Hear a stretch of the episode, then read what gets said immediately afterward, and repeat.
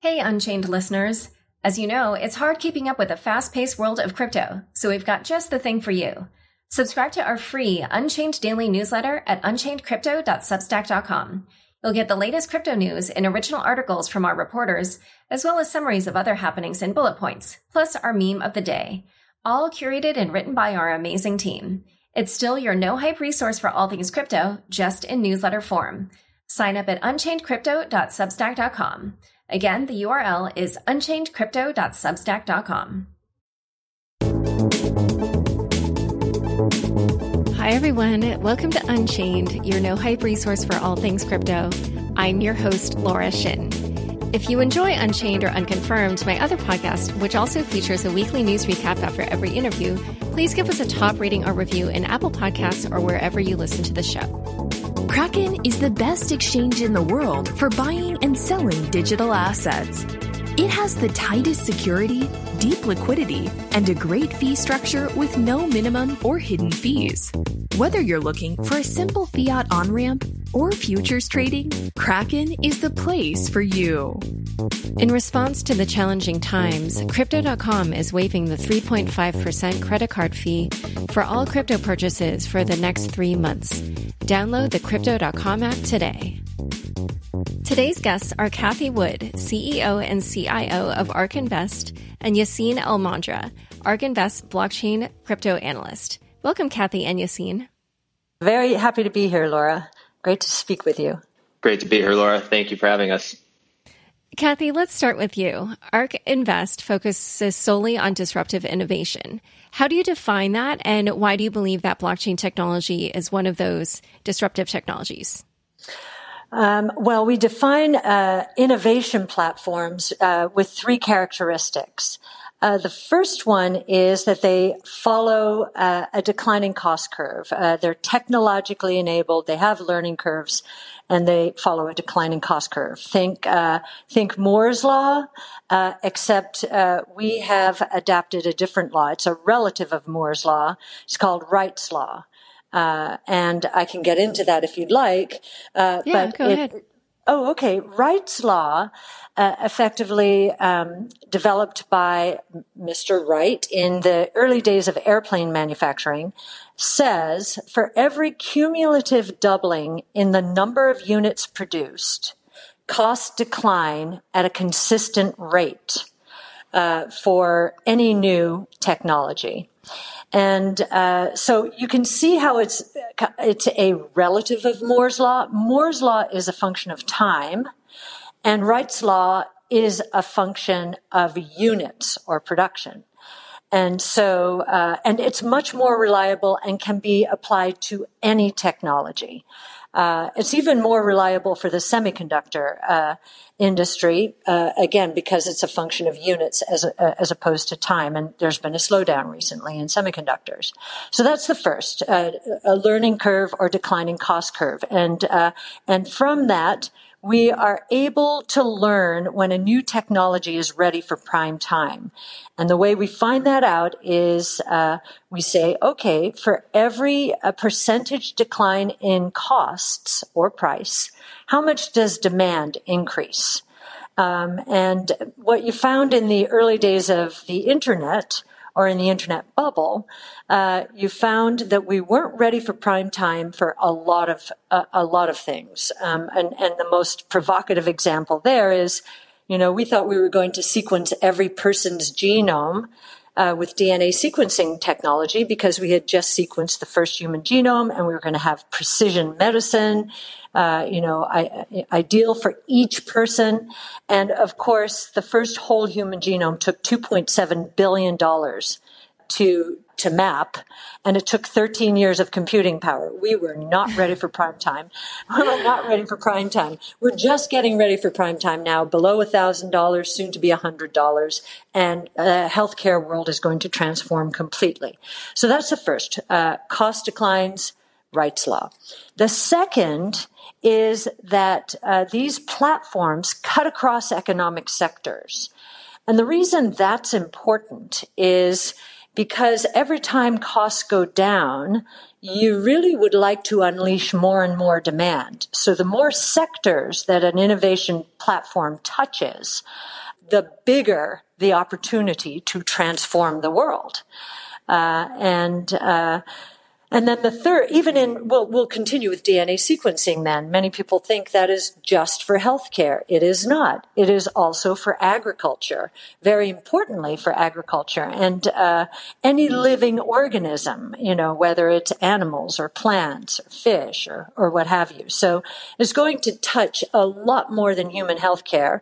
And healthcare here in this country is twenty percent of G D P. So that already is a big, a big, um, prospective market, T A M, total available market, uh, but then you must think beyond that uh, to any anything that's a living organism and can be sequenced. Uh, and then the third characteristic, uh, so Wright's Law, cutting across uh, sectors, and then the third characteristic is it becomes a launching pad for uh, for more technology, new, new technologies. So just to follow with the, the healthcare, the sequencing one, D N A sequencing has been the launching pad for CRISPR gene editing. So gene editing or, I mean, D N A sequencing can read the genome, and uh, we are able to identify mutations uh, that evolve in our genomes from year to year. And CRISPR gene editing ultimately will be able to correct those programming errors and cure disease. Uh, now, we're in the early stages of that now, but we think it's extremely promising. Could not have happened without uh, without D N A sequencing, and D N A sequencing couldn't have happened without the computing age. Uh, so these technologies are building one on top of the other. This is just so fascinating because, like, as you're talking, I can already kind of map how those three criteria, you know, led you to Bitcoin. And I know that in September twenty fifteen, Ark became the first public fund manager to invest in Bitcoin. So can you walk us through, like, how how that happened? Yes. Okay. So uh, absolutely. When we started the firm in two thousand fourteen, Uh, we we had uh, broken the platforms out uh, by D N A sequencing, robotics, energy storage, and next generation internet. And as we were evolving the research uh, associated with each of those platforms, we were doing more and more research on blockchain technology and Bitcoin. And as you, uh, as you know, um, Chris Berniski was our first, uh, our first crypto analyst, uh, Yassine Elmandjra, uh, handpicked by Chris, uh, our second. And, uh, and, uh, so we said, as we were exploring it and understanding it more and more, and really understanding Bitcoin too, you know, that this wasn't just just next generation internet technology, that this was, you know, potentially uh, the first digital currency and the first global means of, uh, whether it means of exchange, store of value, unit of account. We said, we have got to break this out and separate it from the next generation internet because it, it could influence every sector as we began to understand what this really was. And uh, it is going to be the launching pad for much more innovation going forward. So it started as next generation internet. Hey, this is interesting. Uh, the uh, internet was never conceived with co- commerce in mind. In fact, uh, uh, until nineteen ninety-one, people forget this. Even I forgot it until I heard Steve Case uh, give a presentation before I gave one. And uh he said that it was illegal before nineteen ninety-one, and I believe it was called the Communications Act of uh, uh, nineteen ninety-one. There was some uh, some act. It was illegal for consumers to uh, to transact over the internet, to do anything over the internet. Consumers really weren't supposed to be using the internet. This was for academia. It was for research. It was for government. It was for DARPA. And then uh, we unlocked it in uh, early ninety-one. So back then, the internet was never conceived with commerce in mind, and so it never it never included a, a payments uh, platform as a part of the infrastructure. This, and we were then looking, as we learned more and more about Bitcoin and, and, and, and blockchain technology, we said, okay, this is the missing link.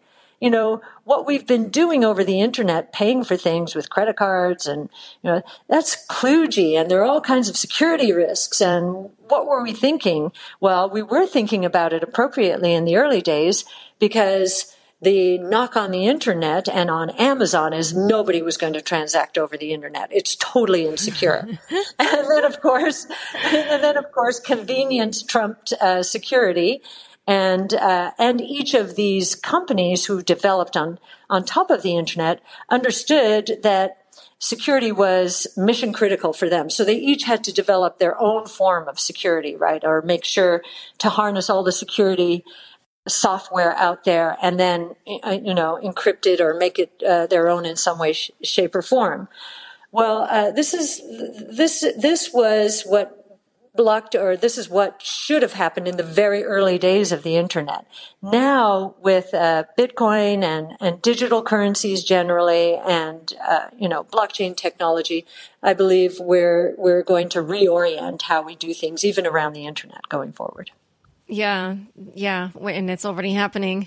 Before I forget, to kind of echo uh, Cathie's point there, I think what we're starting to realize now is that really the frontier of economic activity is increasingly pushed into this digital world. And so now kind of the need for these new novel institutions to reliably uh, enforce and provide uh, what we like to define as assurances to wealth become increasingly important. And so I think beyond just this idea of a native money, uh, understanding that crypto networks and in particular Bitcoin um, are these novel social and economic institutions that unlock these new modes of, of human organization Uh, becomes all the more relevant in the context of kind of Cathie's dissemination of the history of what got us here to begin with. Yeah. So, Yassine, why don't you give us the background on how you came to work at Ark and what it is that you do there? Sure. So uh, I cover crypto assets and, and blockchain at Ark. Uh, I joined in July of twenty eighteen, so shortly after Chris, uh, Ark's former crypto analyst, left to start Placeholder. Um, and so really, Chris uh, handed me the baton, uh, and I'm, I've been very fortunate since to have a chance to fall into the crypto rabbit hole as a as a full-time job. Uh, prior to that, I, I was in school, so I, I went to the University of Pennsylvania and uh, double majored in uh, systems engineering and finance. Uh, and during my time in college, uh, I was very fortunate uh, to uh, you know intern at a uh, venture capital fund uh, in the Valley. Uh, in which they kind of gave me the, an opportunity to uh, look into crypto from both an investment and tech perspective. Uh, and I found that what I was studying, really this marriage between management and technology, between economics and technology, uh, seemed extremely symbiotic with kind of the crypto space more broadly. Uh, and so th- there I was like, I, I definitely just want to do this full time. Uh, and believe it or not, I found Ark through Twitter. I had uh, seen Chris at one of his uh, book signings. He had posted uh, a tweet that there, he was going to have a book signing in, in New York. Uh, and so I, the next day, booked a, a ticket, five a.m. to go up to New York. Uh, there I met Chris, and I had met Cathie for the first time as well. And, and I would say the rest is history. And I have heard you talk about how you initially got into Bitcoin, then discovered Ethereum, but then came back to Bitcoin. So what do you mean by that? And and why did you come back to Bitcoin? Sure. So I, I, I think a few things. I, I would say that there, I initially kind of got in actually just as a, my, my, my father had come to me randomly and said, uh, are there any interesting investment opportunities that I'm not, that, I, that I'm currently not aware of? Uh, and, you know, Bitcoin was always in the back of my mind. I had never really uh, kind of fallen deep into the rabbit hole uh, and was given the kind of that opportunity to do so.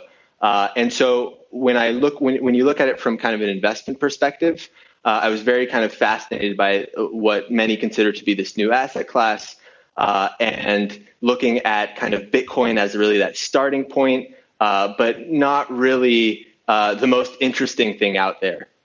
enter Ethereum, where, you know, Bitcoin has extremely uh, is, is limited in, in its capabilities and its performance, and provides specific guarantees, but that obviously comes at the cost of being quote unquote scalable. Uh, and so uh, when you think about kind of new forms of these decentralized information networks like Ethereum, uh, they provide kind of massive amounts of feature sets that something like Bitcoin cannot provide. And so intuitively, it seemed like, you know, Bitcoin would be something kind of far less interesting than the thousand other crypto assets that were out there. And really, Bitcoin was the MySpace to Facebook. As I started to kind of realize from an investment standpoint where I think most value is going to accrue, and kind of what made Bitcoin so unique and why it was kind of, it had specific value propositions that, quite frankly, I think are very difficult to replicate.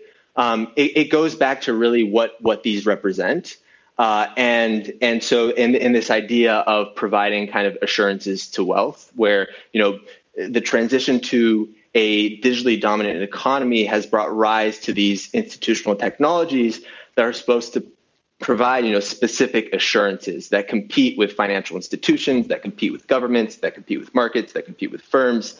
And so this idea of kind of having an accessible digital foundation that offers strong assurances and consistently enforces these assurances, uh, it w- was something that became, I would say, much, much more compelling than kind of the thesis that we tend to see in things beyond Bitcoin. So uh, as we transition into this digitally dominant world, I think having these assurances to wealth, everything from kind of reducing the risk of expropriation and seizure to, you know, reducing the, the, the risk of arbitrary rules to monetary policy, um, everything from kind of lowering barriers to freely transmit and store value, uh, and doing all this in a really auditable and, and native way, uh, f- to me felt much more compelling than kind of trying to reverse or flip the internet stack.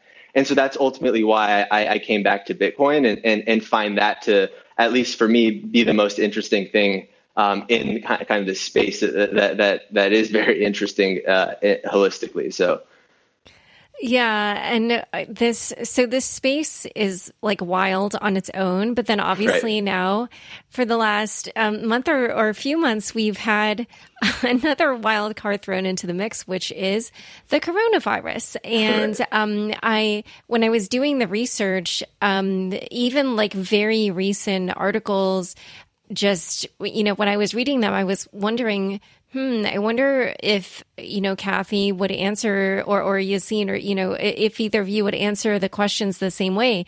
And so Cathie, actually, I saw that there was this Bloomberg article about Ark from February, and it praised your Ark Innovation E T F as, quote, the best performer among five hundred eighty-four funds with at least one billion dollars of assets in the global equity market, crushing the likes of BlackRock with a return of one hundred sixty-five percent over the past three years. And then it said that you beat ninety-nine percent of of the um, others in your category since Ark became a registered investment advisor in twenty fourteen. And you know, just looking at it, I was like, okay, so February is such a different time from now. And in with such an E T F where, you know, you're placing bets on newer technology, which by definition are riskier, how does something like that perform at a time like this? And, you know, I don't know what you would call this time. Like, would you say we're in an economic crisis? Like, I'm, I'm kind of curious how you would characterize what's happening. Okay, so I will separate this into two parts and, and talk about what we think is going on and then and then how we've performed. Uh, okay? Yeah. Okay. So my background is economics, and that's why uh, it was so easy for me to be taken by by Bitcoin. Uh, by the way, I think it's a real it's a really good background to have in order to understand what's going on on the Bitcoin front. But, um, so I, uh, and my mentor is Art Laffer. I don't know if that name rings a bell. He's, uh, in the economics world, uh, he's famous for something called the Laffer curve and supply side economics. And he actually is advising, um, President Trump pretty regularly, uh, uh, now. So, um, because I've been in the business for so long, I started in college in the late seventies. I've seen ten crises, ver- and that includes recessions. And, uh, they, they vary. Some are recessions and others are shocks. I would categorize what we've just been through as a shock. It's an exogenous shock, a healthcare crisis. This did not start with the economy. It started with uh, the coronavirus. Uh, so a shock. There have been two other shocks uh, in my experience uh, as an investor. The first was in October of nineteen eighty-seven, and there was something called a day called Black Monday.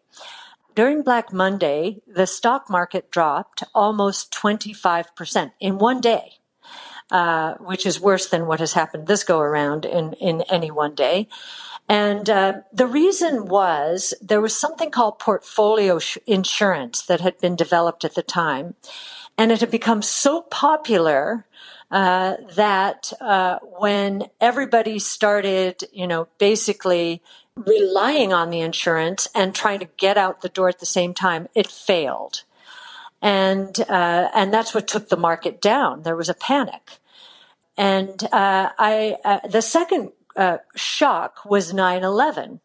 nine eleven was, you know, a terrorist attack, uh, a terrible thing. But again, exogenous. So both of these were exogenous. One was a portfolio insurance gone wrong. Uh, it was uh, not well designed uh, and, and maybe not even honestly designed. I don't know. Uh, and then the second was a terrorist attack. Neither of those were started because of failures in monetary or fiscal policy. They were outside from outside the economic system.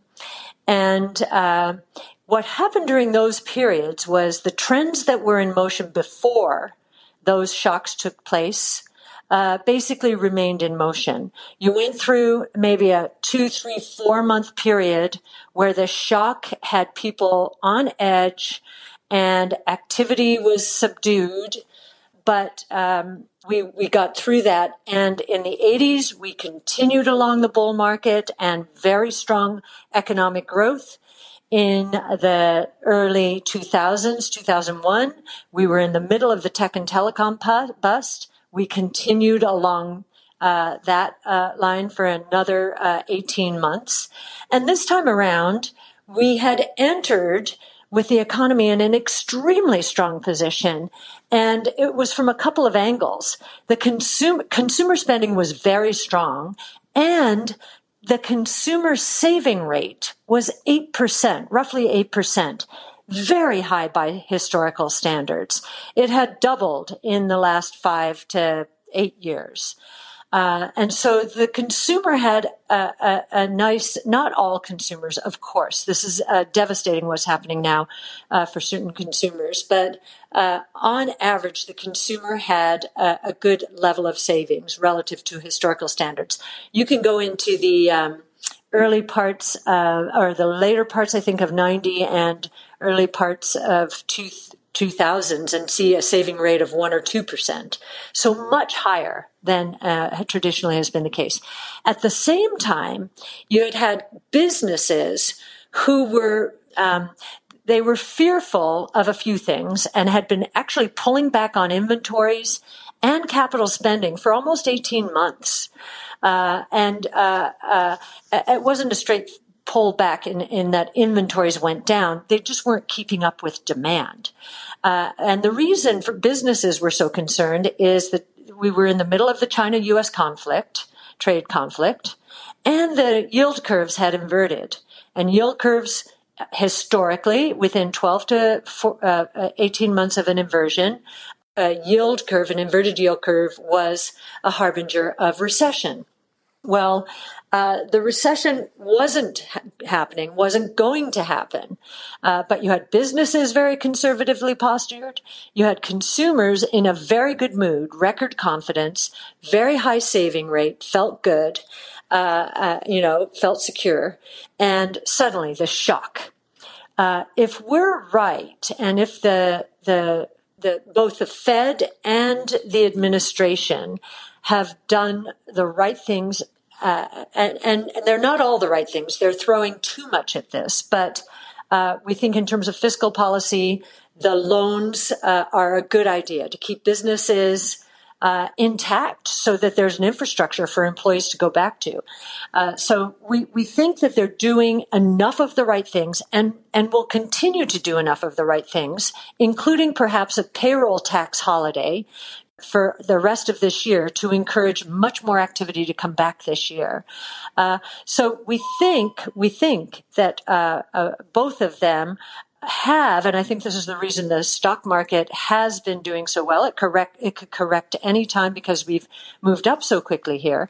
Uh, I do think the trend that was in motion beforehand will continue uh, after we get through these three to four months. We'll end up in a V-shaped recovery, very strong, and businesses will have to race up to, to race to catch up to consumer demand. So, I, and I, actually, I think that- one. One question I wanted to ask about that, because, you know, in the various comments I saw of, of yours online, some of them were from kind of earlier before the unemployment figures that we have now, which at the time of this recording are at about seventeen million. So has that changed your view at all about that V-shaped recovery? Well, what what I will say, no, actually, the V-shape will is because of this, you know. Uh, so, just to explain that a little bit, uh, and and and in the context of the prior two shocks, this shock is like the prior two combined, and then you add some to it. Uh, so it is the biggest of the three shocks, and um, uh, I I think that. Uh, I was concerned in the beginning when I, I saw the government, uh, they, they were, uh, there was a little bit of chaos there. And I thought that, uh, that, that, that would cause, you know, a lot of bottlenecks, uh, in terms of getting checks out there and getting loans out there. But they seem to be working through those. Uh, and so, Uh, I just heard uh, recently that um, if you look at multi-dwelling residences, ninety percent are paying their rent, uh, which is much better given the number, you know, the just seventeen million that are uh, that have filed for uh, unemployment insurance claims. You know, these people are expecting to keep their jobs uh, and want to continue to live in the same place. And uh, commercial tenants, uh, at least for this one organization, which is very broad-based, are paying uh, one hundred percent. I mean, this is as of yesterday, uh, well, early April, I, I will say. They they are one hundred percent paying their rents. Uh, the biggest problem is in the retail uh, and restaurant area, where only thirty percent are paying. So, and those that's where the uh, that's where the help is targeted uh, as well. A, a lot of the help. Uh, so I think if we just hold these businesses intact, which is what this administration is trying to do, and uh, now that the Fed is actually buying commercial paper and taking a lot more of the short-term funding risk out of the market, again, all of this is trying to tide us over for the next three to four months uh, so that these uh, these companies are still intact. Uh, they may not be operating at a very high capacity, but they're intact, and there is a place for these employees to go back, and we can start up again. I think, and especially the way the task force has been uh, has been educating people about uh, about what's going on. They're saying, "Look, we're going to come back really strongly." Now, President Trump is saying, you know, uh, V-shape, we're coming back stronger than ever before. Mike Pence will temper that a bit and say, yeah, we're going to do this safely and, and so forth. So you have that, a little bit of that going on. Uh, but I do think by the end of this year, we're going to be surprised at how strong this economy is. Huh, okay. Well, let, so we're going to um, dive a little bit more into how the coronavirus uh, coronavirus will impact um, also the crypto markets. But first, a quick word from the sponsors who make this show possible. In response to the challenging times, crypto dot com is introducing three measures to help the community. First, the three point five percent credit card fee for all crypto purchases will be waived for the next three months. Second, you could get up to ten percent back by using the M C O Visa card on food delivery and grocery shopping at merchants like Uber Eats, McDonald's, Domino's Pizza, Walmart, and more. Don't have a card yet? Buy gift cards on the crypto dot com app from merchants like Whole Foods, Safeway, Burger King, Chipotle, Papa John's, Domino's, and more, and get twenty percent back on food and ten percent back on groceries. This is a global offer, so check out which merchants are available in your country. Download the crypto dot com app today. Dreaming of a better sleep? Tossing and turning is not your destiny. And Ollie is here to help. Ollie invites you to sink into sweet, sweet slumber to improve your mental and physical health and overall wellness. More than just melatonin, Ollie's ingredients help you unwind your mind for a delightfully dreamy drift off. Sleep is on the way at Ollie dot com. That's O L L Y dot com. How do you make a vacation last? How do you hold on to the joy, the clarity, the calm? Easy. You go to Aruba. You'll spend your time relaxing on cool, white, sandy beaches and floating in healing blue water. You'll meet locals brimming with gratitude for an island that redefines what a paradise can be. You won't just feel great. You'll feel relaxed, renewed, and ready for life. That's the Aruba effect. Plan your trip at Aruba dot com. Today's episode is brought to you by Kraken. Kraken is the best exchange in the world for buying and selling digital assets. With all the recent exchange hacks and other troubles, you want to trade on an exchange you can trust. Kraken's focus on security is utterly amazing. Their liquidity is deep, and their fee structure is great, with no minimum or hidden fees. They even reward you for trading so you can make more trades for less. If you're a beginner, you will find an easy on-ramp from five fiat currencies. And if you're an advanced trader, you'll love their five x margin and futures trading. To learn more, please go to Kraken dot com. That's K R A K E N dot com. Back to my conversation with Cathie Wood and Yassine Elmandjra.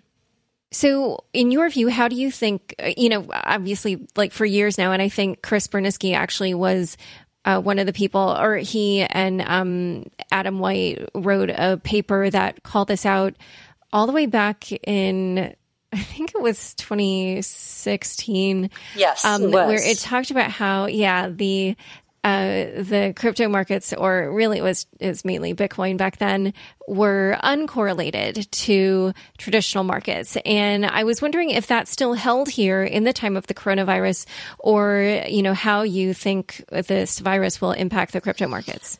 Sure. So I'll start and then hand off to Yassine, because he's been updating that study, as a matter of fact, and uh, we're going to put it out uh, yep. fairly shortly. Um, but just to start out, uh, I uh, was uh, obviously we all were watching um, what happened uh, to to Bitcoin, uh, you know, going down more than fifty percent into the three thousands when everybody assumed that the uh, two hundred week moving average, which everyone had been trained on, and we had started out that way, actually, at pointing out that, hey, it held even in the riskiest of times. Uh, it didn't hold. It broke through that uh, in in March. And, you know, uh, there was so much going on with with the rest of our world in equities that, uh, you know, I was just looking at the correlate. I said, wait a minute, uh, Yassine, gold keeps going up and Bitcoin has just crashed here. What the heck is going on? Uh, so it certainly wasn't correlated to, it was inversely correlated to gold, uh, which was also a, a, a big surprise. And, um, you know, you usually get these breakdowns when everybody assumes they've they've nailed it, like that two hundred week moving average, when you've got so many people. It's a little bit like portfolio insurance that I described in in uh, nineteen eighty-seven. Uh, and you can even say the same in the equity market. There were a lot of low volatility strategies and risk parity strategies that fell apart in this period. They weren't supposed to. Why did this happen? It's because there was too much capital chasing Uh, that objective, and there was too much comfort that they had nailed it. In other words, they thought the risk was out of the system and out of their portfolios in some in st- some great way. When it came to Bitcoin, I noticed, uh, and uh, we talked, uh, uh, Yassine and I uh, talked a lot about it. I noticed that, okay, we, we got to the two hundred week moving average around, you know, it was in the high five thousand, six thousand, and it kind of just stabilized there. And everybody was getting used to the idea that, yep, that that's it. It has held. If you look, go back to two thousand fifteen, when we initiated our position, we initiated it when it hit the two hundred week moving average, and it then continued to hug it. There is so much more capital now involved in this space, and it's hedge fund, speculative capital, and the leverage that, uh, uh, you know, there, there were apparently, and I didn't even know about these people. Yassine, of course, did, but apparently there were, I will call them traders or speculators, who were using one hundred times leverage, and, and, and, uh, BitMEX was one of the places this was happening. one hundred times leverage. And they were considered apparently, you know, as though they could do no wrong. You know, in, in, in our business, in our business, I know if I ever feel like I, this is so easy. This is getting so, this, we are onto something big here. I, that, that makes me cringe. It makes me shudder. I start looking for all of the risks, and I actually t- start taking risk off when I start feeling in that, feeling that way. I think the people who were involved and actually got to a hundred times leverage were so inexperienced in, in terms of what leverage can do. They had no idea that it was going to shut down their firms. They had no clue. I guarantee you they had no clue. If I had known uh, that there was that kind of leverage out there, y- Yassine did. But again, he was in that circle. It wasn't something we talked about in terms of leverage. And in that circle, these people had become very popular, very famous. But if someone had told me, look, there's something out there, uh, you know, and uh, a, a fairly nascent asset that is um, being leveraged a hundred times, I would have said, okay, get me, you know, let's, that, let me, t- let me just tell you where the weak link in the system is, and those guys will go down. And they did. So uh, I know Yassine uh, knows a lot more about this than I do, and also knows a lot more about the correlations, but the only last thing I'll add is that it makes sense. You've got so many more hedge funds involved who are not only involved in the crypto assets, but also equities and bonds. They're multi-asset managers, that when you get this amount of capital moving in, it is logical when there's a crisis in one market and there are margin calls, and there are margin calls all over the place in all kinds of assets, Uh, that they're all going to go, the correlation is going to go to one in that moment in time. But I think uh, Yassine has surfaced some more interesting insights about uh, the correlations uh, in and around this period that I think will explain that we're still uh, we're still very early stage in terms of this asset class, uh, and the correlations are still fa- fairly low. So, so Yassine. Sure. I, I think that sets it off quite nicely. It, it really has been interesting to see the evolutions uh, of narratives around kind of the crypto space more broadly during coronavirus. I would say for Bitcoin specifically, and Laura, to your point, um, there have been really two competing narratives that have been questioned during uh, this first quarter of twenty twenty. The first is obviously kind of Bitcoin as this uncorrelated financial asset. And then the second is, is Bitcoin as this safe haven asset. Um, I think that, you know, it was a shock to many of us to see Bitcoin during this time suffer uh, its second largest daily drawdown in history. Uh, and, and I think it was fewer than fifteen minutes. We saw Bitcoin drop from seventy-two hundred to less than fifty-four hundred. It broke its two hundred week moving average. And and that was that that that hadn't happened in seven years. And then it it, it continued to sink, touching, I think, thirty-eight hundred Uh, dollars. Uh, and then to Cathie's point, the largest contributor to this sell-off uh, appeared to be these Bitcoin liquidations to satisfy margin calls uh, on the BitMEXs of the world. Uh, BitMEX during that time saw almost a billion dollars uh, in liquidations of its perpetual swap, and, and the most uh, over a twenty-four hour period in almost two years. Um, and so this sell-off was definitely severe, and it was in tandem with a, an equity market sell-off. And so questions have definitely been raised around Bitcoin's legitimacy as an asset worthy of allocation. Um, if, if especially if its claim to fame narrative has been its uh, its non-correlation and kind of the safe haven aspect.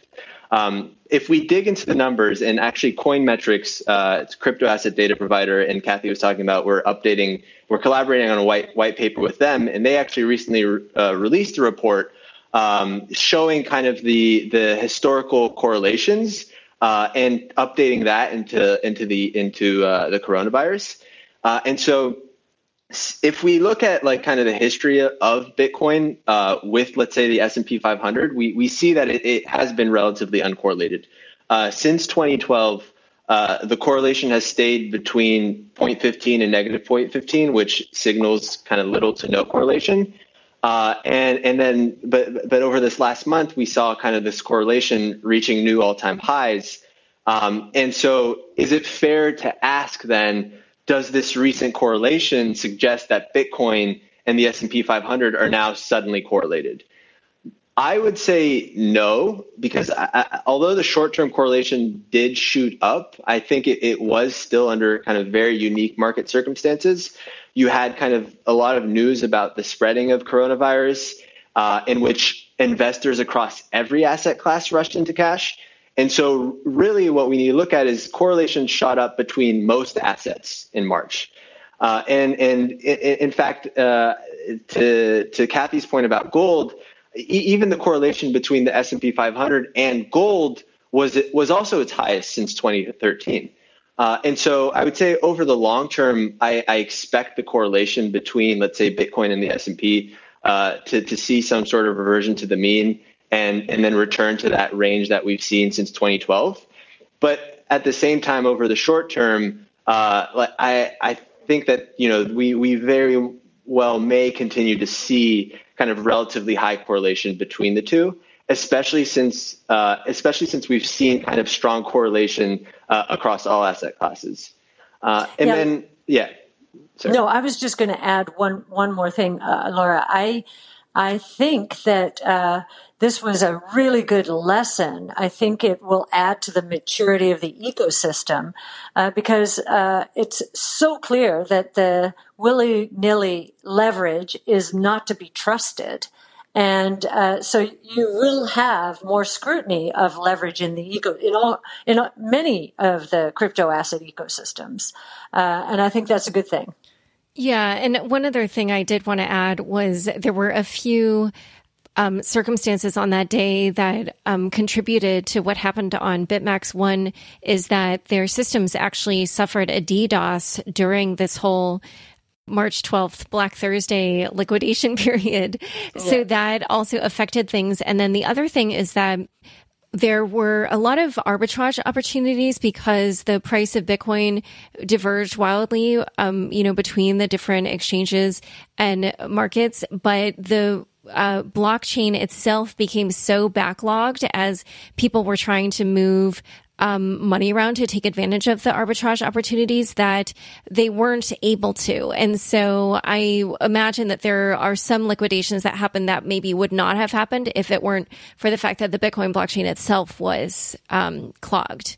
And the same happened with Ethereum. Um, and for listeners who did not hear the episodes I did with Kyle Samani, where he kind of breaks those down, and then Antoine Le Le Calvet of Coinmetrics, who um, was on Unconfirmed, both of them in their shows, it kind of dissected what happened.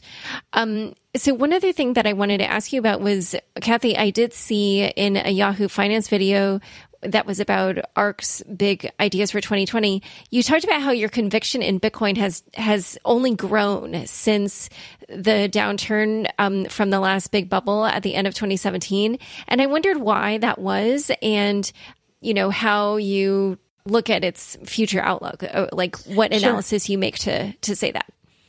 Yeah, I think uh, from the pe- at the peak uh, in two thousand seventeen, Bitcoin, and, and I know these are not precise numbers, but, you know, whatever errors are being made are being made all the way through. So um, Yassine can, can refine this a bit uh, afterwards. But at the time, uh, we we were looking at the total network value of the crypto asset ecosystem, and we uh, noticed that, you know, Bitcoin had gone down to the low thirties as a percent of the total. As the Bitcoin price and all crypto asset prices kept uh, coming down, Bitcoin's share started to rise, and it rose uh, to, I think, the low seventies. I'm not one hundred percent sure where it is now. I think it's high sixties, although after the crash, it may be higher. Uh, and what that told me, again, bringing my economic roots back, is, uh, you know, Bitcoin is the reserve currency of the crypto asset ecosystem. And that's what a reserve currency is. The dollar, the dollar right now, I think, is about sixty-five percent, sixty, sixty-five percent of global currencies. Bitcoin getting up into the low uh, seventies said, okay, this is the reserve currency. This is the strongest currency. This is the most secure. Uh, that's one of, uh, one of the things uh, it told me.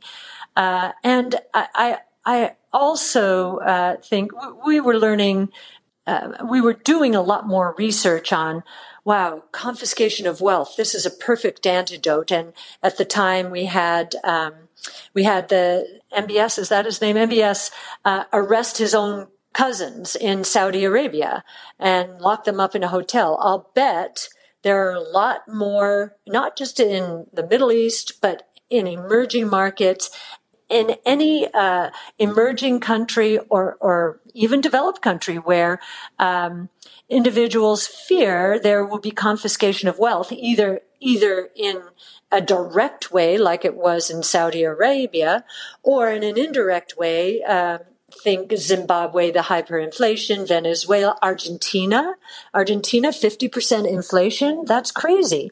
Uh, so uh, I think that um, this idea of confiscation of wealth, you know, we we can we can take out this insurance policy. We can carry it around in our head in terms of the the the the, the key to unlock it instead of around with us.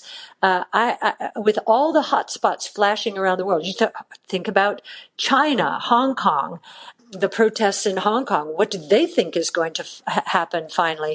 Uh, I, I we just began to to do more work, and I think uh, Yassine, the work you've done said. Just uh, if you took the if you took the uh, uh, individuals in the world with, I think uh, we said an investable investable wealth of one million dollars around the world, and they bought out uh, uh, an insurance policy, which basically uh, was suggested that, well, there's a five percent chance in your lifetime that you're going to see full confiscation of wealth. Uh, that uh, total was about three trillion dollars, just that use case, just that use case. Uh, so the store of value certainly, and this reserve currency role, there is no uh, more important role for money, and there's nothing more viral than a, a, a reserve currency when you're talking, uh, talking about currency markets. Uh, so Yassine, you might want to add add to that. I, I would say another, another additional point is actually around kind of the infrastructure and credibility amongst financial institutions in the community more broadly that has been accepted since since twenty seventeen. Um, so, you know, Cathie often likes to reference the, the Cambridge Associates report uh, that came out uh, around portfolio allocation specifically, and how Cambridge recommended that institutional investors begin exploring these crypto assets uh, more broadly, uh, obviously with Bitcoin at the forefront of that. Um, you have, you know, institutions like Fidelity who are now understanding and recognizing that there's that there could be an institutional appetite. Um, and in order to fuel the demand, you need to have kind of regulated custodial services. Uh, and and you have, uh, you know, Fidelity has been mining Bitcoin for, for years now, now entering that space, it, it, seeking to meet that demand. Uh, we saw the recent launch of kind of backed, uh, everything around price discovery and market infrastructure. Uh, and I would say another one that, that uh, a lot of people are, are dismissing or have not really looked at how profound the implications could be Um, is around Square uh, and what they've done, in particular what Jack Dorsey has done as, you know, the C E O of two public companies who genuinely understands the value proposition of Bitcoin and is really doing everything he can uh, with the resources that he's been able to, uh, to, to to build over the last few years uh, to kind of fuel demand for Bitcoin. Uh, I think the launch of Square Crypto, uh, you know, launching that first open source Bitcoin initiative Uh, could, and we've seen, has become a pre- precursor for open source development from other institutions. Obviously, questions around kind of sustainability of funding for developers, uh, that's, that puts that to rest. Uh, and, and so when you have kind of a lot of momentum that's kind of being built uh, around the institutions uh, that are now deeming Bitcoin credible, combined with the fact that now you're seeing kind of these recent trillion dollar injections from the Fed, uh, it, it is possible that we are, uh, you know, in the midst of this crucial inflection point for Bitcoin. I would say if central banks continue to inject uh, money into the economy at these rates, in which in which, you know, something like uh, the, the narrative that, that we saw in twenty seventeen uh, it will, will kind of pale in comparison to what we what we might see in the next few years. Okay, so I'm going to do, uh, sorry, Laura, I'm going to do just a little bit of a reality check on that because, uh, and, and uh, Yassine agrees with what I'm about to say as well, but what we're seeing, and this is from personal experience, is institutions, uh, while the infrastructure is being sure. built around them right now, institutions are not ready to move aggressively into this space. Uh, we have had Uh, you know, we, we uh, manage money for institutions. We have one of our largest uh, institutions owned G- GBTC and was trying to figure out a lower cost solution. Uh, and we were trying to help them do that in the form of, you know, you know more of a, a private fund, which would be much more um, uh, efficient from a, a from a, a, an expense point of view. And uh, uh, they they they. They had trouble getting over uh, over the hump. They were almost there until they realized that it would be broken out as a separate fund and that they would be on the line as effectively espousing Bitcoin. Uh, uh, and they just didn't want to do that. So they stuck, they stuck with G B T C, even though they were, they had started us on this Uh, search for a better alternative for them. So institution, and they trust us. I mean, this institution has been with us. It's our, uh, it's one of our lo- uh, longest lasting clients, one of our first. And uh, so they trust what we're doing and they know we know our stuff when it comes to, uh, especially to Bitcoin. And they wanted a lower cost solution. But uh, they, the, the optics of actually seeming to support it without being in, it being included in a much broader portfolio was something they couldn't take. I also uh, have, uh, you know, I've uh, we know this is a, an issue, and I, I was with a, a group. I had a, an opportunity to meet with a group to try and talk through this institutional issue. And, you know, uh, I, I think the most important thing we have to do is educate, educate, educate. That's why Yassine is right, updating that uh, white paper. Uh, the original one was Bitcoin ringing the bell for a new asset class. We're updating it because we really do feel like it is time now that we've gone through these perturbations and maybe much more than that in these markets from a price point of view. Um, and, and yet, if you look at Bitcoin on any kind of moving average basis, it's still appreciating year over year. So um, from year to year. So uh, I, I, we're we're bound and determined to become a part of the solution to that problem. And and you know, one you asked my confidence. One other thing I wanted to point out is I also had the Uh, luxury of meeting some of the, some of the core developers in the space, uh, uh, and um, for Bitcoin, you know, yes, in the Bitcoin space, and because my my uh, education was in both economics and finance, uh, I w- was able to you know see how much they understood about economics and so. Um, I was I was blown away by the f- sophistication in terms of understanding economic theory and understanding monetary policy, monetary theory, Austrian economics. And I, I have to say that has also boosted my confidence. I believe they understand how important that twenty-one million l- unit limit is, especially in the context of what is happening, what started happening Uh, in oh eight, oh nine, in terms of opening the floodgates, uh, it never turned into inflation. So many people say, oh, fine, we can do that again. And we just have. Uh, and it's still not going to turn into inflation. I disagree. Uh, and I disagree for the same reason portfolio sh- insurance didn't work and low vol strategies didn't work. When everybody thinks something is a sure thing, it's usually wrong. And I think to look at oh eight, oh nine and to see inflation coming down, actually, it came down after that. Why was that? Think about it. It was because the velocity of money collapsed. Consumers started saving more. They did. They were spending, and the spending was going at a good clip, but they were also saving more all along the way. And businesses had become very conservative, very, very conservative. Uh, so, um, and what I mean by that is from an operations point of view. Some of them were leveraging up to buy back stock, which turned out to be a very bad idea.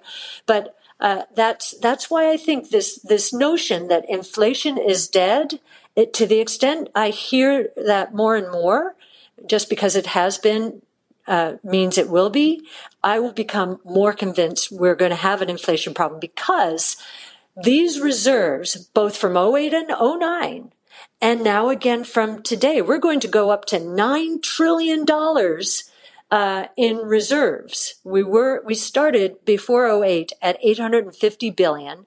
We went up to four point five trillion dollars then, and now we're going to go to nine trillion dollars. Those reserves are sitting on the uh, balance sheets of central reserve banks, and they are mm-hmm. kindling. They are the kindling. When banks start competing against each other uh, to make loans, that kindling will be lit. And, you know, when everybody feels we're free and clear, and I don't think that's anytime soon. I don't think inflation is a problem for the next two years at all. But I do think to dismiss it as a potential problem is a big mistake. Huh. Okay. So, yeah, I mean, you guys have made a strong case for Bitcoin, but I did want to ask you about Ethereum, because as you probably know, that does have more developer mindshare.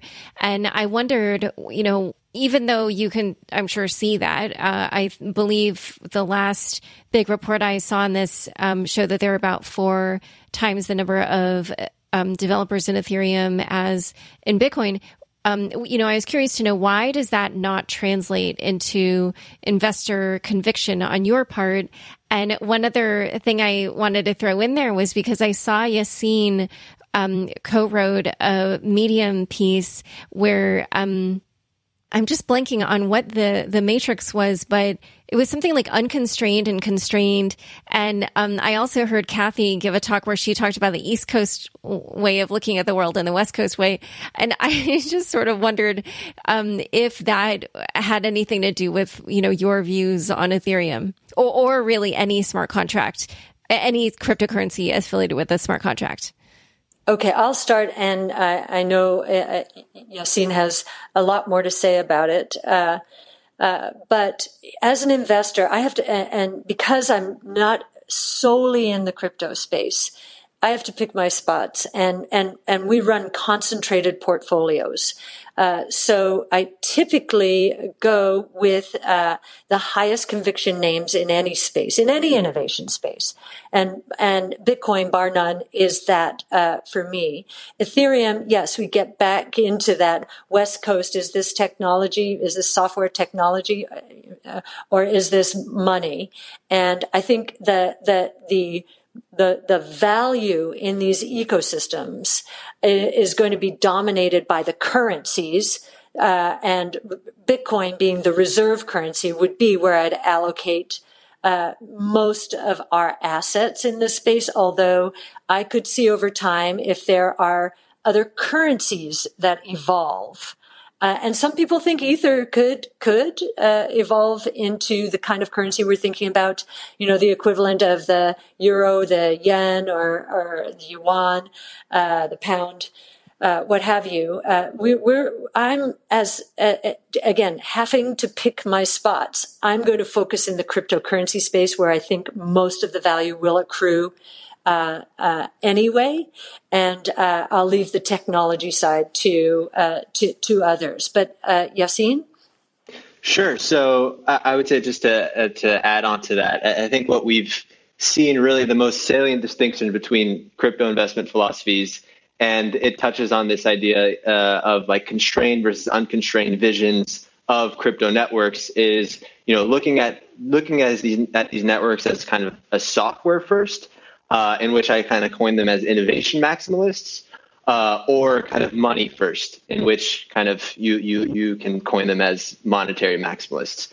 Uh, in which case, if you look at it from a software first mindset, um, kind of the killer app is definitely not money, and the killer app is definitely not Bitcoin. In fact, you know, the idea that y- you have some sort of that, that this whole space has nothing more to offer than this slow and volatile form of sound money uh, to a software first mindset seems seems quite anticlimactic. And so when you look at it from that mindset, uh, the and from an investor focuses mindset, uh, you you start to see that, yes, there are certainly limitations with Bitcoin. Uh, the investor focus should rather be on kind of creating these expressive, upgradable base layer protocols with these large feature sets.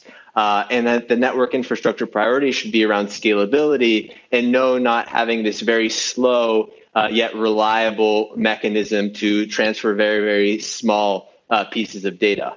Um, when you look at it from kind of a money first mindset, then then you you start and kind of end with Bitcoin, uh, in which case kind of the investor focus is really around kind of that ins- assurance theory of money and and and looking at this really from a monetary view. Um, I would say that from an investor standpoint, there is this kind of discrepancy that people are, are kind of failing to realize with uh, between kind of value capture and value creation. Um, and that's where I would say uh, our, our views on Ethereum uh, are, are uh, differ in, in terms of where value is going to end up accruing long term. Um, so the best the best analogy that I can actually give for this, and I, actually Placeholder was the first to bring this up, was actually in the context not of Bitcoin versus Ethereum, but actually of Ethereum versus Ethereum killers. Uh, and so if you kind of look at this as, okay, coming into this year, you had kind of a number of Ethereum killers that that kind of plan to launch their mainnets. Uh, and and so and, and we've seen kind of the, the Algorans and the Hashgraphs of the world who have been able to sell this dream of of look, our our, our technology is a lot superior. Uh, well, that hasn't really been reflective in where value has accrued. Uh, obviously, in bull markets, you tend to see that these are kind of levered beta plays, and so you would expect uh, the, the, them to trade up. So at, at a time when Ethereum was trading at like one hundred thirty billion dollars of market cap, you had, you know, E O S and, and Cardano that, that weren't even launched but had kind of tradable uh, tokens that were trading at ten to twenty billion dollars of market cap. Um, it, now, in bear markets, uh, the, the disposition is a lot different, uh, especially, I, I would say, if the fundamentals are questionable. And so I think that very similar to how Bitcoiners view Ethereum's odds of kind of usurping it by using, let's say, the developer activity as a metric, Ethereans view Ethereum killers' odds as usurping it as in very, very similar ways. And that is, it's really hard to justify valuations based on kind of superior technology and feature feature sets alone. Um, and, and so you first have to understand kind of what is supported, I would say, by Ethereum and Bitcoin's market cap before uh, you can you can justify why these Ethereum killers merit higher valuations. Um, and there are things that that that are simply uh, something like developer activity or feature sets can't uh, can't really replace as a value proposition. Uh, and so I would say to Ethereum's credit, it, it has built out a, a, a, an extremely robust set of stakeholders. Uh, and I and I do and I and I am bullish on the idea of experimentation on Ethereum. I think that there is very, very interesting experimentation. Uh, but but I remain hesitant uh, to think that most value is going to accrue in the long run to uh, things uh, that kind of aren't proven forms of money. All right, so we're going to do, we're a little bit over time, but do you guys have a few minutes to to just do a lightning round of three last questions? Sure. Okay. Um, so one thing that I was curious about was I saw that you guys are also bearish on cryptocurrencies with privacy features like Zcash, but at least um, for the you know, privacy cryptocurrency crew, they would say, oh, um, the investment case for these is that financial institutions want to, you know, use these crypto assets, but they don't want all their transactions to be public. They want to have privacy features built in. So I was wondering, like, do you disagree with that? Like, do you think that that isn't going to be something that, you know, enterprise or institutions will have demand for? Yeah, I'll start, uh, and then and sure. then uh, so Yassine, just because I know where this came from, uh, sure. I, I, I gave a presentation in, in Boston where I where I said the fully dark uh, uh, coins, uh, I, I would be concerned about, mostly mostly because I think the government, uh, from a privacy point of view, and especially, you know, everything that's going on in the rest of the world right now, I think this is even more of a risk. They are they are going to want some transparency for themselves. Now, I know uh, that certain of the coins are, you know, they will allow, you know, it's the users who are uh, enable, uh, you know, the, the transparency. Yeah, the transparency. Yeah. So I'm not saying point blank one hundred percent uh, across the board. That that I I wasn't really trying to, to say. And I do think that they will, you know, iterate to a, a point where, you know, There, there has to be uh, some oversight, I believe, um, you know, to prevent uh, nefarious actors, which, you know, really everyone involved should should want. Uh, but uh, Yassine, you, you, I'm sure have more. Sure, I'll take it from from the lens of uh, yeah, I'll take it from from the lens of more like privacy as as a technology. Um, I, I would say that r- really the, the, the stance on being more skeptical about privacy coins is really like if you consider privacy co- privacy to be like a, an implementation of a technology. I think that like in the open in the open source world, I, I think that it, it's nowhere near as defensible as what we would traditionally see. Uh, and so the big, the big caveat to that is if larger assets, let's say like a Bitcoin or an Ethereum, end up assuming the same privacy features as as these privacy-focused coins, then I think over the long term, uh, there is less of a value proposition for these privacy coins. But there is a big question on, let's say, should we implement confidential transactions on Bitcoin's base layer? And that may come at the cost of auditing monetary supply.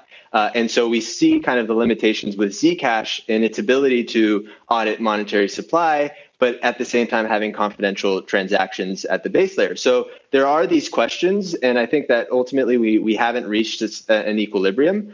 Uh, uh, and, and then from, I would say from an investment standpoint, there is an argument to be made where if privacy coins or if a coin has the only the only feature of a pri- uh, of, of a coin is privacy, then they could actually end up just being glorified mixers, in which, you know, you you you want to mix your coins, you go into a privacy coin, and then you you come back out and you've effectively cleaned your coins, in which case, you know, the, there's high velocity in the privacy coin. And so from a value accrual standpoint, it would seem kind of less interesting uh, it, it, as opposed to pure store of values.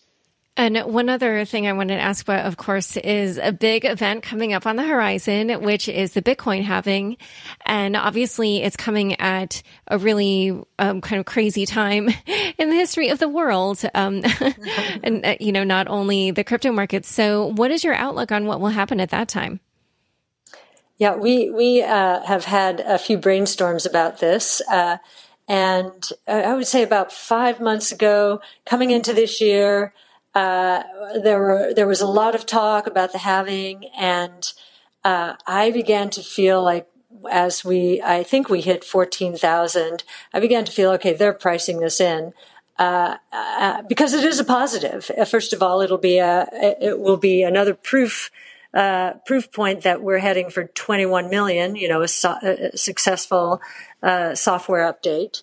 And, um, And I think, uh, you know, if you're diminishing the supp- supply relative to demand, I think that's that's a positive force. I'm glad that the discounting of it has been shaken out, because if we were still at fourteen thousand or, or what have you, I'd say, I don't know how much is priced in. But given what just happened, I don't think much is priced in. Yassine? Sure. So I, I think this is a really interesting topic. Honestly, I, I don't have a straight answer. I think that two camps have definitely formed. There's one camp that believes that the halving is priced in, uh, and, and like using citing the efficient market hypothesis, and then the other camp believes it's it's not. Uh, what I can say, or what I do believe, is that we def- I think we're going to likely see kind of miner-led selling pressure, uh, and and in, in, in which case, unless like the price of Bitcoin doubles, Uh, you, you'll start to definitely see uh, like pre- uh, miner-led selling pressures, in that uh, there will be kind of these miners that are will be below their break-even cost, uh, and so I, I will exp- I do expect kind of a, a drop in in the network's hash rate, Uh, and but assuming that price, that demand for the uh, Bitcoin remains the same, uh, having kind of a, a having in its in this selling pressure uh, could lead to increases in price. Uh, I think that the Bitcoin Cash halving is going to be it sets interesting precedent for uh, what to expect for Bitcoin. We definitely saw kind of a lot of miner-led selling pressure for Bitcoin Cash, uh, uh, particularly from their kind of just shutting off miners. Uh, but but again, uh, you know, this is the third halving that that the that the market will witness. Uh, it's experienced only two halvings in its history. Obviously, those two halvings have tended to be kind of catalysts for bull runs. Uh, but uh, I beyond that, I, I'm I'm not sure what's going to happen. Well, I'm very curious. Yeah, yeah, me too, especially with everything going on. All right, so last topic I just wanted to make sure to touch on before we said goodbye is to talk about Libra and central bank digital currencies, which, you know, that was such a huge topic last year. And then Uh, you know, it sort of looked like the future was a little bit cloudy, at least for those. But then with the, all the coronavirus stuff now, at least central bank digital currencies are getting a little bit more life in them. And I wondered not only what your outlook was on those, but also just how that would interact with what's going on in the economy. Because, for instance, I did see that the Financial Stability Board has been warning regulators about disruption that could happen from them. So I kind of wondered how you thought the coronavirus crisis or or the impact of it would interplay with this push toward central bank digital currencies. Yeah, Yassine, you want to start on that one? Uh, sure. I, I would say uh, largely what, what's been very interesting, the Libra in general, I think, has been a very interesting catalyst, putting kind of the term or the label crypto or crypto asset or cryptocurrency on the map. Uh, it, it's been very interesting to see kind of the evolution of the narratives and how seriously regulators were taking it post Libra announcement. I think we've definitely seen uh, a, a lot of slowdown in the momentum on creating kind of this uh, reserve-backed uh, asset of which the basket is up to Facebook to to decide. Uh, we've seen kind of uh, we've seen a, a lot of pushback from kind of the E U. We've seen pushback from the United States. Uh, there are some that speculate that kind of Libra is never going to launch. I expect it to launch, but I, I expect it to likely look a lot different than than what what it was initially presented as. Uh, I've heard kind of through the grapevine that, you know, the, the best solution is to actually just have a fully U S D-backed uh, Libra, in which case, you know, you appease regulators in, in, in the United States. Uh, but that that that I, I would say sheds light on, I would say, one of the most interesting use cases in crypto, uh, especially amidst this recent uncertainty, and that's around stablecoins more broadly. Uh, it's been really interesting to see how, how the supply of all stablecoins has has grown to all-time highs around uh, coronavirus. And this is during kind of Bitcoin's massive drop. Uh, the, I think that the most recent statistic was uh, the stablecoin market cap is around seven to eight percent of uh, uh, the total uh, of Bitcoin's market cap. And so we're starting to see this this trend pick up. Uh, and, you know, Cathie referenced emerging markets like the Venezuelas, the Argentina, Argentinas of the world. Um, they would much prefer uh, holding the U S dollar than they would prefer holding Bitcoin. Um, and per having some sort of coin, uh, dependent on whether or not you could export your private keys, I'm not sure Libra is going to enable that. But if it does, this could serve as a very, very interesting use case for emerging markets. Uh, and we're starting to kind of see how the stablecoin growth is really a signal that investors are piling into these kind of crypto cash equivalents in times of uncertainty.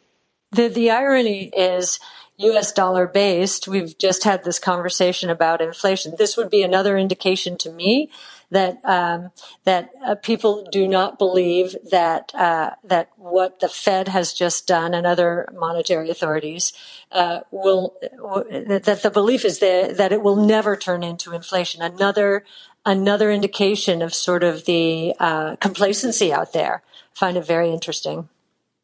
Yeah. And one other thing I was going to add is that the most recent episode of Unchained is an essay by Mariano Conti of the MakerDAO Foundation, who is Argentinian. And he talked about his you know, rode through cryptocurrency basically, but um, kind of earlier on, he discovered it because, you know, in Argentina, the value of the U S dollar you get through the banking system is different from what you get on what we would call the black market, but apparently in Argentina it's called the blue market.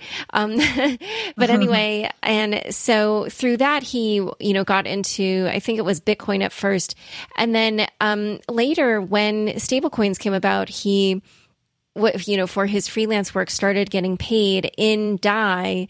And now he's, that's just for him, the the way to go. And so, you know, that's literally just, I mean, of course, it's just one person, but still, it, like, you know, through that story, you can see like, oh, okay, this is, you know, where this is being useful. This is somebody who says like, this is superior to what's available to me.